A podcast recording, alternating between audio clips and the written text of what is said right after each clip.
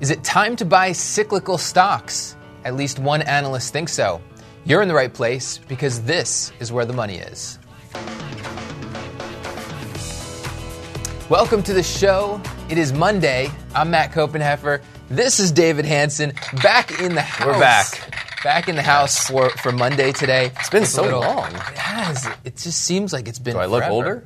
You look, Taller? You look a lot older. Little No bit. taller. No taller. Way better looking though. Thank than, you. Than, than the last time we were Better here. with age. Look, I'm gonna I'm gonna start to celebrate the fact that we're back in the house, David. I'm gonna give you a chance to to make up for all of the bad sports predictions you've made. The World Cup is coming up. Who's winning the World Cup? David Hanson. I'm going to go with France. You're gonna go with France? I don't know Are anything you, about it. are you trying to? You, No, not France. I'm taking it back. Throw it away. Uh, let's go It's in the Braz- USA. It's in Brazil. go USA. Brazil is the fourth ranked team in the country, and you're going with USA. USA may not make it out of their group, let alone win the whole thing. You're going Such a- with USA. You're such a German now. You're going with okay. All right, first headline of the day after that terrible prediction. From the Wall Street Journal, buy cyclical stocks before everyone else does. From B of A Merrill. Hanson, you rushing to buy? Just all cyclical stocks in general. Well, in, in the article, this is this is a, a call by B of A Merrill Lynch's equity strategist. Yep. Uh, she mentions in particular. Uh, by the way, it is she. I want to emphasize that it's she. We, we've had some women listeners write to us. We've got a lot of women listeners on this show, and, and I, th- I think it's great to, to point out that there are women in this industry Mm-hmm. at the very top of this industry. I'd like to see a lot more. I think women are better investors than men in a lot yeah, of cases. Bank, Bank of America's equity group has a fair amount of women in there. There you go. Anyway, uh, she she cites consumer finance plus some tech, media, autos, and industrial conglomerates. Uh, my question would be why not just broader finance? I mean, the entire financial sector, for the most part, Mm-hmm. is very cyclical. The banks are cyclical. Insurance stocks are cyclical in kind of a different way, not as much with the economy, a little Yeah. bit, but banks definitely cyclical. So they're the saying economy. cyclical based on how it moves with GDP rather than Right. being independent new innovations in an industry. Exactly. What do, what do you think she meant by consumer finance? What, where does that fall? Well. American Express okay. would So certainly you're thinking be in that's there. that's what she was. Yeah. Dis- Okay. Discover, one of my favorites, would would be in there as well. Mm-hmm. Um, I mean, I mean, credit cards broadly, Visa and Mastercard. Um, although I don't know that I'd really call them cyclical, Visa and Mastercard at least. Well, kind of when you think of consumer spending with GDP such, being such a I big guess. part of it. But but would you really? They wouldn't have the the same cyclicality as. Uh, Discover or American Express Mm-hmm. because they actually hold loans. So when people start defaulting on loans uh, in, a, in a downswing uh, or not defaulting on loans, as the case may be in an upswing, I just think that Visa and Mastercard are way more of a cyclical, cyclical, secular, Cyclical. secular. Okay. They're a secular story. American Express and Discover are more of a cyclical story. Anyway, the, I think the big picture he, here is that I'm not crazy about the time the buy kind of call here. Mm-hmm. Buy cyclicals before everybody else does, like this is a, a timing thing. However, I, I kind of agree with the foundation of it that the a lot of cyclical stocks, and in particular banks and we'll say consumer finance, although American Express, I've said, doesn't look too You have value oriented. But, but anyway, there, there are a lot of, I, I think there's still a lot of value in, in those areas. We've heard a lot of people talk about a lot of places in the market that are overheated. Some cyclicals, not as much. Second headline. More cyclicality. Fixed income market Well, so you say. is permanently shrunk. This is from MarketWatch here, and they're quoting uh, an analyst, I think it was from RBC, that was saying fixed income trading at, at the big banks is it's never getting back to the glory days. 2010, never going to see those revenues again. 2010. They said the reasons are increased regulation, and, and I can buy that to some extent. There has been moved more regulation in the space. You have to hold more capital as part of the trading business. But the other big point they make is, well, interest rates are just a lot more stable now. Yeah. Permanently shrunk. Interest rates can be permanently, permanently stable. low. That's No, no more volatility in it. and we've seen this article in tons of publications. Everybody's saying This sounds income- like exactly the kind of thing that people say during the downswing of any cyclical. it's business. forever. It's gone. It's gone. I, I all of these articles are only looking out one to two years, which I understand that. permanently that's not gone permanent. for one to two years. That- that's what I'm saying. It's permanently gone for one to two I years. would I would love to see an Don't analyst you get it? put his name down saying that fixed income trading for the next 15 years will never get back to where it was in 2010. I think that's a little ridiculous. Nobody will care later. That's why. That's why it's so great to be able to make these kind of predictions because nobody cares. If you're right, they'll care, and you'll be able to say, "Oh, look at this thing that I wrote that time, Mm-hmm. and I said it," and everybody will say, "Oh, you're brilliant. You're a genius." But if they're wrong, they're just going to go back. Nobody, nobody does that kind of digging. It's just people just say stuff. Mm-hmm. And we just talked about cyclicality. This is we this is a cyclical business. We know it is. So to say that it's gone and that Goldman Sachs is never going to be a good bank anymore because they rely on fixed income trading is ridiculous. Well, and, and, and in fact, you've got possible, but it's, in the article it talked about it's UBS, Credit Suisse, and Barclays all actually cutting back on their FIC exposure. So, so I think if anything, this presents opportunity for banks like like Goldman Sachs Mm-hmm. that are sticking with it. Citigroup. Citigroup Mm-hmm. that are sticking with it. So, so I think there's there's opportunity. And even if some part of the pie disappears, if you've got people, if you've got companies moving out of that part of it, it opens up opportunity that you can make. You know, some of these banks can make the same amount of money, even if the overall pie is. And, and I think the pie could shrink. Yeah. The, the, the regulation could do that. But, uh, but then you've got on the other side of that global growth, which is going to c- create more wealth, have more of this trading that needs to go on. So I mean, if you're going to call yourself a contrarian and everybody's saying that fixed income trading is never going to come back, banks are leaving the space. The contrarian position would be, hey, maybe that's not going to happen. Right. Third and final headline. This one comes from what was the name of this? Payment Source? Payment Source. Eleven clues to Apple's plan for payments. David, on a scale of one to two, how unsurprised would you be if Apple announced a payments business? How Scale- unsurprised. On a scale of one to two, I'm just going to go how one. unsurprised? I'm just gonna go That's one. pretty unsurprised. Is zero being the low end? No, it's Oh. only one or two. Those are your Right. choices. I mean, you can go with like a 1.5 or a 1.67. I actually would be surprised. you would you would be surprised. Yes. Why? After Maybe, reading I don't this, know. after reading this article, after re- after looking through this slideshow, Okay, no, okay. Maybe I would not be surprised. All right, each 800 million iTunes accounts, many of them with credit cards. Mm-hmm. I mean, ba- it's it's a plug and play thing for them. Yeah, so we have the Apple Developers Conference. Is that what Yeah. they call it? Worldwide Developers Conference going on this week. A lot of anticipation. What are they going to release? Maybe it's a payments technology. And to me, it's, yes, that makes There's going to be. NFC in the iPhone. It- It's yes, it's possible. it's going to be that capability. But if you're an investor in Apple or just interested in the payment space, is that really going to move the needle for Apple with the payments business? Margins are so Okay, so, thin. okay, so that's business. that is a good point. That's a good point that if you're looking at Apple, this this isn't a reason to say I'm going to buy Apple No. because this is going to be a game changer for Apple. What I think it's potentially a game changer for is the payments business. So look at the other companies in the payments business, and this shifts the land. This would, I should say, this would shift the landscape considerably. Um, I, I, you know, if you look at Google, who's also making moves in the payment space, I don't think you suddenly say, "Well, Google's going to get crushed by it," but this isn't going to be a game changer for Google either. I think, generally speaking, though, this is just a bigger picture good for the evolution of how we pay for things. And I was actually. Uh, Patrick Morris, uh, one of our, one of the Fool writers, and I went to a, a payments uh, Transact 14, a Yeah. payments uh, conference back in April, and I talked with uh, Jason Oxman, who who runs the the company that puts that on. And, and I said to him, I said, this is so fragmented, there's so many companies, what's going to happen? And he said, this is a good thing that there's so many companies working on this because that's going to create the change that's going to that's going to move the industry forward. I get more excited as a consumer rather than an investor in this. Yes, though. I, I think that's true. Margins are just going to be very very small. Probably. Yes. But and, and overall, you've got just a giant company there with Apple. All right, moving on to the focus for today. Uh, I've talked in past shows about my nine nine point checklist that I go through to evaluate companies. Um, I, I did a little follow up work. I did some additional work with that, with J.P. Morgan and Citigroup uh, over the past week. Let's hear it. And what I came up with is that JP Morgan, while I like the opportunity for many reasons, just doesn't stack up that well when you really look at some of the some of the softer sides of uh, of the equation. So particularly when we're, when we're looking at it versus Citigroup, a couple of the areas where I thought Citigroup edged out JP Morgan was uh, management, and we can we'll talk a little bit a little bit more about these. Uh, actually, uh, the market, the, the, addressable market, management, um, cap, uh, compensation structure, hmm. and communication of vision and strategy.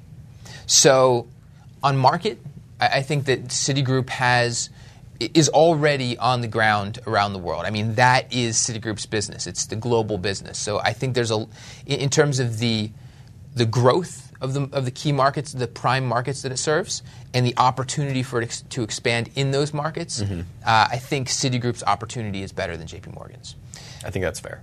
Um, management. So over at J.P. Morgan, you've got Jamie Dimon there. He's been there. He's been there a while. Um, I think he's very dedicated to JP Morgan. He said that he's going to stick around a few more years. Problem is, behind Dimon, it's been a very shifting landscape. I think there's talent there. Um, and was it his first name Matt mm-hmm. Matt Zames? Mm-hmm. Uh, Zames is still there, but he hasn't been at J.P. Morgan. If, if, memory serves, he hasn't been at J.P. Morgan all that long. Mm-hmm. And you you had some some other talent leaving J.P. Morgan, so you've got a lot of shifting sand behind Jamie Dimon. Whereas at Citigroup, you did have that, that tussle for a few years where you went Chuck Prince, Vikram Pandit, and then Mike Corbat. But now you've got Mike Corbat there, who I think is well positioned to be the CEO for a good long period of time. And behind Corbat, I think you've got a much a stronger, steadier team than I think what we'll see at J.P. Morgan. Um, that's that's my take there. I, I, will say I I agree with you on on Corbat. If he does not get the job done and he gets ousted in a couple years or whatever happens, at that point, I would say, is there any hope for Citigroup? If, if there's anyone boring enough to turn this into a good, profitable bank, I think it's Mike Corbat. And if he can't get it done, that would be a big question mark for me. Boring, I'm not saying he's boring, not getting it boring. Done. I don't think does him justice though, because sure he is boring. conservative. Let me say but, conservative, but he's also focused. He's also focused. He, he he he has laid out a plan. I mean, some of that carries over the plan that Citigroup had under Vikram Pandit, mm-hmm. but I think he's more focused and more communicative about here's what we're doing, here's exactly what we're addressing at this bank. Um, compensation structure. I, I, think Citigroup has done a really good job structuring how it pays Corbat and the other named executive officers, um, making that very performance based, making it long term, largely contingent on long term. Comparatively, JP Morgan's is much more we're just going to kind of see how these executives perform and we're going to pay them based on that. And that the, that JP Morgan system can be a system that works out and it can be fine for shareholders, but it's a very trust based system. You have to that has to be at a company where you have the utmost trust in management True. and the board of directors. I don't know that we can say that we have that at JP Morgan to be able to really be supportive of that kind of a compensation structure. So again, edge to Citigroup there um, in terms of compensation structure. And finally, communication on vision and strategy. This one, this is really important to me. This surprised I, me. Your conclusions here. Continue though. Well, I, I like a company that not only knows what they're doing and where they're going, but is really good at communicating that to investors as well. Uh, Citigroup does a really good job of that. They say, here are the markets that we're going after, here's the opportunity we're going after, here's how we're addressing that. JP Morgan, on the other hand, don't worry about it. We got it. Yeah, I, I, I, look through I look through the Dimon's annual letter, through the annual report, and you get a very good sense of the what. You, you have a cl- very clear picture of the what JP Morgan does, but not as much the why they do it or or what they're what they're trying to build here. Um, and, and, I think that that's very important. I, have said time and again how I look at Wells Fargo and that their vision that's not even strategy. Most companies don't mm-hmm. talk vision, they talk strategy. Wells Fargo has a vision. And I don't know, call me crazy, but I think that's one of the things that differentiated Wells Fargo from the other big banks going into and through the financial crisis. Citigroup, much better at communicating its strategy than JP Morgan. So, can we throw those rankings back up? What did you have for the communication on the clear vision? I gave a zero to JP. Gave a zero for JP Morgan and a 0.75 for Citigroup there, possibly one. Okay, that's the communication of the vision, and I, we ha- you have it down here. Be the leading provider of financial service to the largest multinational corporations, affluent customers. Yes, that sounds good. The vision is clearly communicated. But where in your equation is the execution of the vision, which hasn't necessarily been there? and you could argue How uh, long? with He's, a he's longer. been CEO for two years. so you're so you're more buying Mike Corbat than Citigroup in that situation in the communication part. The uh, the communication is, is, is a is a broader company thing.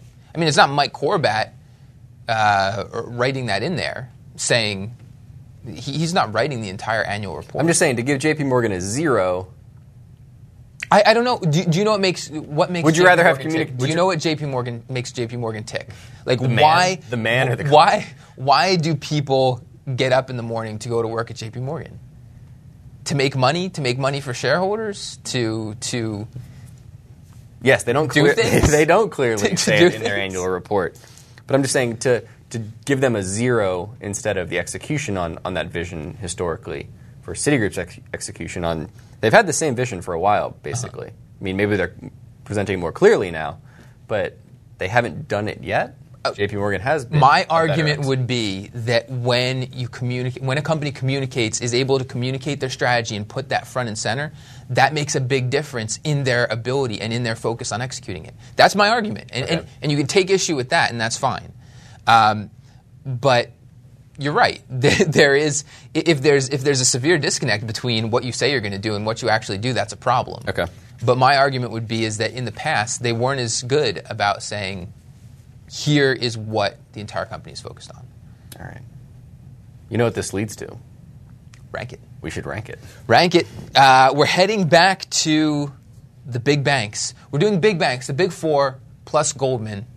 Um, and I've actually I've run through that I've rerun through that nine points checklist for all of these. So my rankings are based on that. But I'll let you go first. That's right. See see Save- how see how wrong you are. save, save the best for first. And again, these, these, rank, these rankings aren't opposed to best being buying it, worst being staying away forever. It's just all relative here. So I've, I have J.P. Morgan, Bank of America, Goldman Sachs, Wells Fargo, and Citigroup number five. Again, I don't hate you're Citigroup. going- so you're going J.P. Morgan number one. yes. Okay. So so now that we just had that, that last discussion, what's your what's your argument for JP Morgan number one? Not just better than Citigroup, but your number one buying opportunity. Well, one of the things that you don't have on here is Mm-hmm. profitability and return on the capital that it holds. Plus the, pr- I mean, you have the price. Yep. That's just one of your nine there. I like your list. I really do. I may steal some of your list here. but in terms of the opportunity versus the returns that the bank can generate Yep. going forward, I think that is still the most attractive scenario of the big banks. Bank of America is close to getting there, I think, Mm-hmm. in terms of the price and the returns that they can generate. That's why they're my number two. Citigroup, the price looks good, but I'm just not sure the returns are going to be there consistently over the next five to ten years, and that's my big question mark. Wells Fargo, the returns are there, price not it quite in the sweet spot, and then Goldman Sachs kind of in the middle ground there, my number three. What do you got? And, and to, quickly to to your point, I have a, I have like three or four points potentially to add to that checklist. One of them is proven returns and execution. So may, maybe I do need to add that in there as a balance towards the communication of strategy versus the actual execution of the business. You do. We could talk about that off camera. My rankings coming up: number one, Wells Fargo; number two, Goldman Sachs; number three, Citigroup; number four, Bank of America; and number five, J.P. Morgan. Goldman Sachs number two. Explain yourself. What do you mean I was- explain I myself? thought, I thought that was going to be your number five. why, why, do, why would you assume that would be number five? I don't know, just from what I've heard from you. No, I, I, I am a big. I'm actually a big fan of Goldman. I, I think that um, I think that there's a very strong competitive advantage there. I think you've got a, a really great management team there. Um, I again to, to the point on, on JP Morgan, not great about communicating why they're there, except they're even they're better than JP Morgan because they talk about client focus and how they're there Yep. to serve their clients. Um, I'm yeah, I'm a very big fan of, of Goldman Sachs, and you know, I, I could potentially even bump them ahead of Wells Fargo at some point. Wow. There you go. All right. All right, we've got a second game, a bonus game today, uh, a little fool in the blank. Uh, let's get the first fool in the blank up there. First one, a basket of four bank stocks with assets between 50 billion and 300 billion will blank the big four over the next 10 years. David, fool in that blank and try not to be too dirty with your answer. I'm going to say underperform the big four.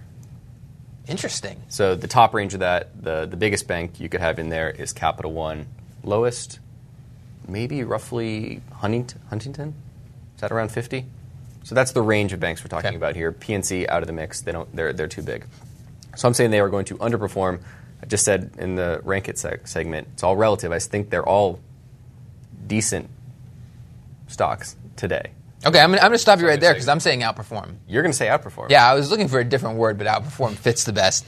Outperform, yes, I think there is. I, I think not only is there opportunity in the big banks, investment opportunity in the big banks, but it's just such an easy opportunity. It's obvious to me. It's obvious. It seems obvious. But in the smaller banks, over a 10 year period, so, so a lot of the advantage of the big banks is in the valuations.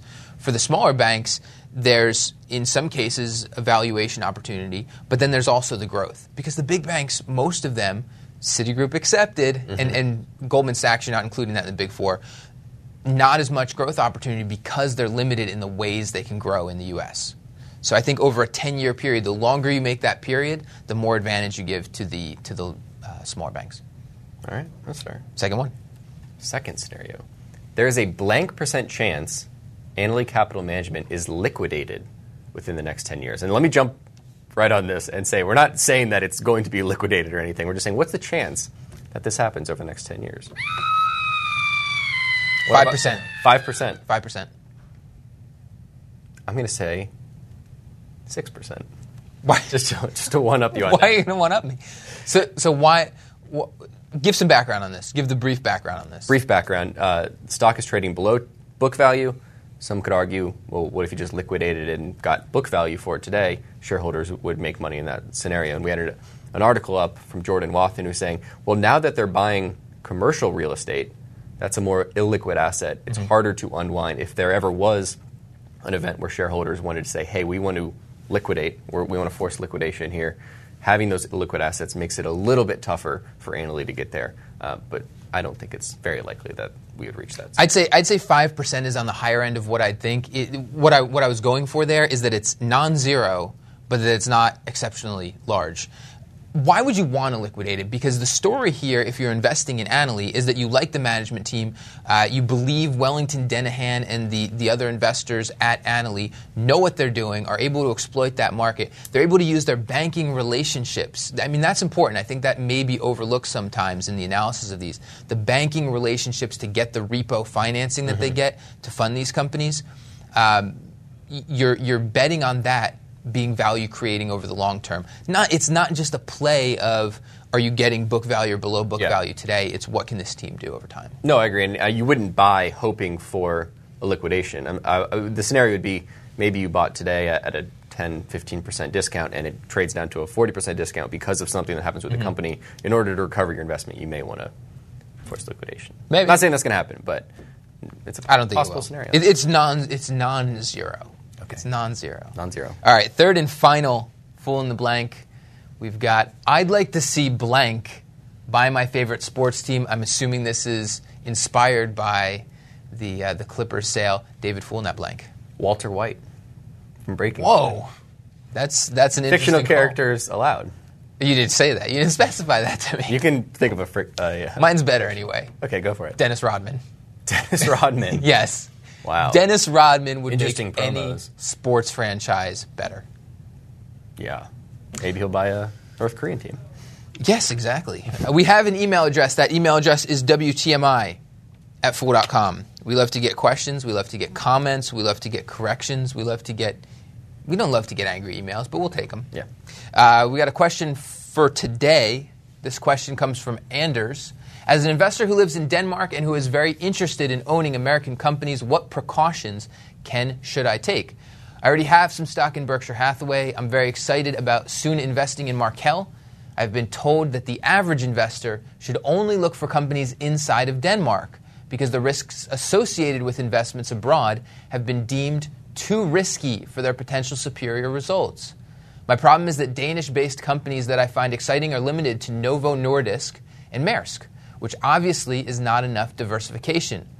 Do you find the risks associated with invest- investing abroad, currencies, expensive brokerage cros- costs, etc., to be worth the potential superior results? Thanks for the question, Anders. Um, let me let me start off here. So, Uh, the first thing I'd say is that as far as the brokerage costs go, that's something you have to keep an eye on. You have to take that into calculation when you're figuring out what the investment opportunity actually is. And as far as the currency, the currency risks go, I mean, unless you're talking about like a Venezuela, for instance, most of the time you're going to see the, the currency fluctuations balance out over time. So that's not something that I particularly worry about. So as far as diversifying outside of your home country, I, I actually think that's really important. And the way I kind of think about that is the same as not putting all of your retirement investments into the company that you work for. Yeah. Uh, because if, for instance, all of my investments were in the U.S., were U.S. based, and then the U.S. went through a recession, I could lose my job because the U.S. is going through a recession, and then all of my investments could be losing money as well. So you get kind of the double whammy. But by diversifying globally, uh, it gives me the it, it, gives me some safety, some some balance if the if the U.S. Uh, if something does happen in the U.S. and the U.S. is kind of an interesting example because the U.S. is such a large part of the global economy. So I'd still want a big part of my portfolio yeah. in the U.S. Um, I, I, think what you want to do is balance out the ability to better know companies that are in your home country with the the relative scale of your country uh, with the global economy. The only other thing I'd point out is that it doesn't have to be individual companies. I think Berkshire and Markel are great companies. We've talked about them a lot here, but it can also be a low cost index fund that you're getting your international exposure through. Yeah, I'd be on the lookout for countries that have pretty good corporate governance too. You don't want to just sacrifice saying, "Oh, it sounds like a good story in that country," but they have basically no structure, no legal system mm-hmm. to protect your rights if you do invest there. So make sure you're investing in a, a country that has a good system down already. China. Mm. No comment. no comment. Okay, finishing off the day as we always do in the Twitter sphere. David, first tweet. First tweet is from Annalyn Kurtz. She says, "June 2014 marks five years since the Great Recession ended. Here's why you still don't feel recovered. Do you feel recovered? I feel pretty recovered. I, I guess GDP is moving up, yeah. but we're trending below potential GDP. I guess it's some economics term. Yeah. We're, we're, we're below full employment uh, as that's currently calculated by most economists. Um, if you look at the stock market, we're certainly recovered. Um, the, the economy doesn't look overly healthy. It's not cranking along. But I wouldn't say that I don't feel recovered. The but article, the article said the economy would have to grow at 3.5% for a couple years to reach that full potential back to where the trending should be. Okay. There you go. Just, just a fact. I don't think that couldn't happen. A nice double negative for you. Second tweet. It's from Patrick O'Shaughnessy at Millennial Invest. Uh, this is so good by at iHeart Wall Street. Quote, millennials hate everything. So this is an article that was about the, I guess the, what we're calling them now, or what they're calling them, is robo advisors. The the sites online where you can link your account to, and they'll manage it for you with index funds. I wanted to get your quick thoughts on this industry. Are you interested in it? It's been raising a lot of venture capital funding to it, but some the article there was saying that there's basically no moat here, and that the big banks could easily step in, make their own Wealthfront, their own I forget the other name, Betterment, Yep. and do their own thing. So, what are your thoughts? Quick thoughts. W- would I invest in one of these companies? Do you think that's a valid concern if you were one of those small companies? yeah. Yeah, absolutely. I, I, think you've got to achieve scale and you've got to achieve um, brand equity very quickly because there, yeah, like you said, there's there's not a lot of special sauce to that. I mean, maybe maybe I'm talking out of school here because I haven't looked that mm-hmm. closely at these companies, but I don't think there's that much of a special special sauce. There, and if there's, Ameri- three, there's three main companies there, and they only have around 100 total employees for all of them. So it's basically just. I wouldn't expect that they'd need more. Good. Mer- I mean, Merrill Edge, E Trade, Schwab could all step in and uh, and do the same thing. He said, "I'm not sure." I'd Third tweet. Too good. All right, third tweet. Dealbook at Dealbook. Time to bid for lunch with Buffett. The annual lunch with Buffett up for bidding. Yeah, put in your bid yet? I think it's up to like a million dollars already. yeah, I don't think I'll be bidding this year. Goes to a steakhouse though. You wouldn't even want to go. Uh, sure, I would. To sit down with Warren Buffett, Maybe. I'll eat a couple salads. I'll eat a couple salads, maybe a pasta. Says, dish. says Buffett will discuss anything except his next investments. Okay. Still interested? What about what about um, succession plans at Berkshire Hathaway? I bet he won't discuss those. Yeah, there's probably a long list of things he won't discuss. Actually. Yeah, I think that's probably true. All right, final tweet. Final tweet from Gawker. Mayor de Blasio is working to end New York City's long-standing ferret ban. Did you know there's a ban on ferrets? in New York I did not know that there You're not allowed to have a ferret. Why is that? I guess because they're varmint. Varmint. Vermin. It's it's only varmin if you're I guess in the old there's, west. There's, there's concerns. Get these varmin out of here. There's concerns that they were they would bite children. Anything could bite a child. Apparently, um, Rudy Giuliani hated ferrets, so he is banned that them. that's where the ban comes from? Rudy Giuliani. I think he started it, and then Bloomberg said, "Yeah, we'll keep the ferrets. He was like, "Yeah, forget ferrets. No We don't need sodas, ferrets. No ferrets, No sodas. no fun in New York Well, City. I mean, to be fair, if you don't have sodas, how can you have ferrets? You can't. You can't. You need you need big sodas to go with your ferrets. That's So we we'll be out. making sure we keep an eye on that I legislation. know. It's We'll very be, important. We'll be very stoked if ferrets are, ba- are allowed back into New York City. Very stoked. Those varmin. All right, that is the show for today. As always, you can find us on Twitter at TMF Financials. You can find us on iTunes if you're not already listening in the podcast form. I'm Matt Koppenheffer. This is David the Varmin Hanson. We'll see you next week.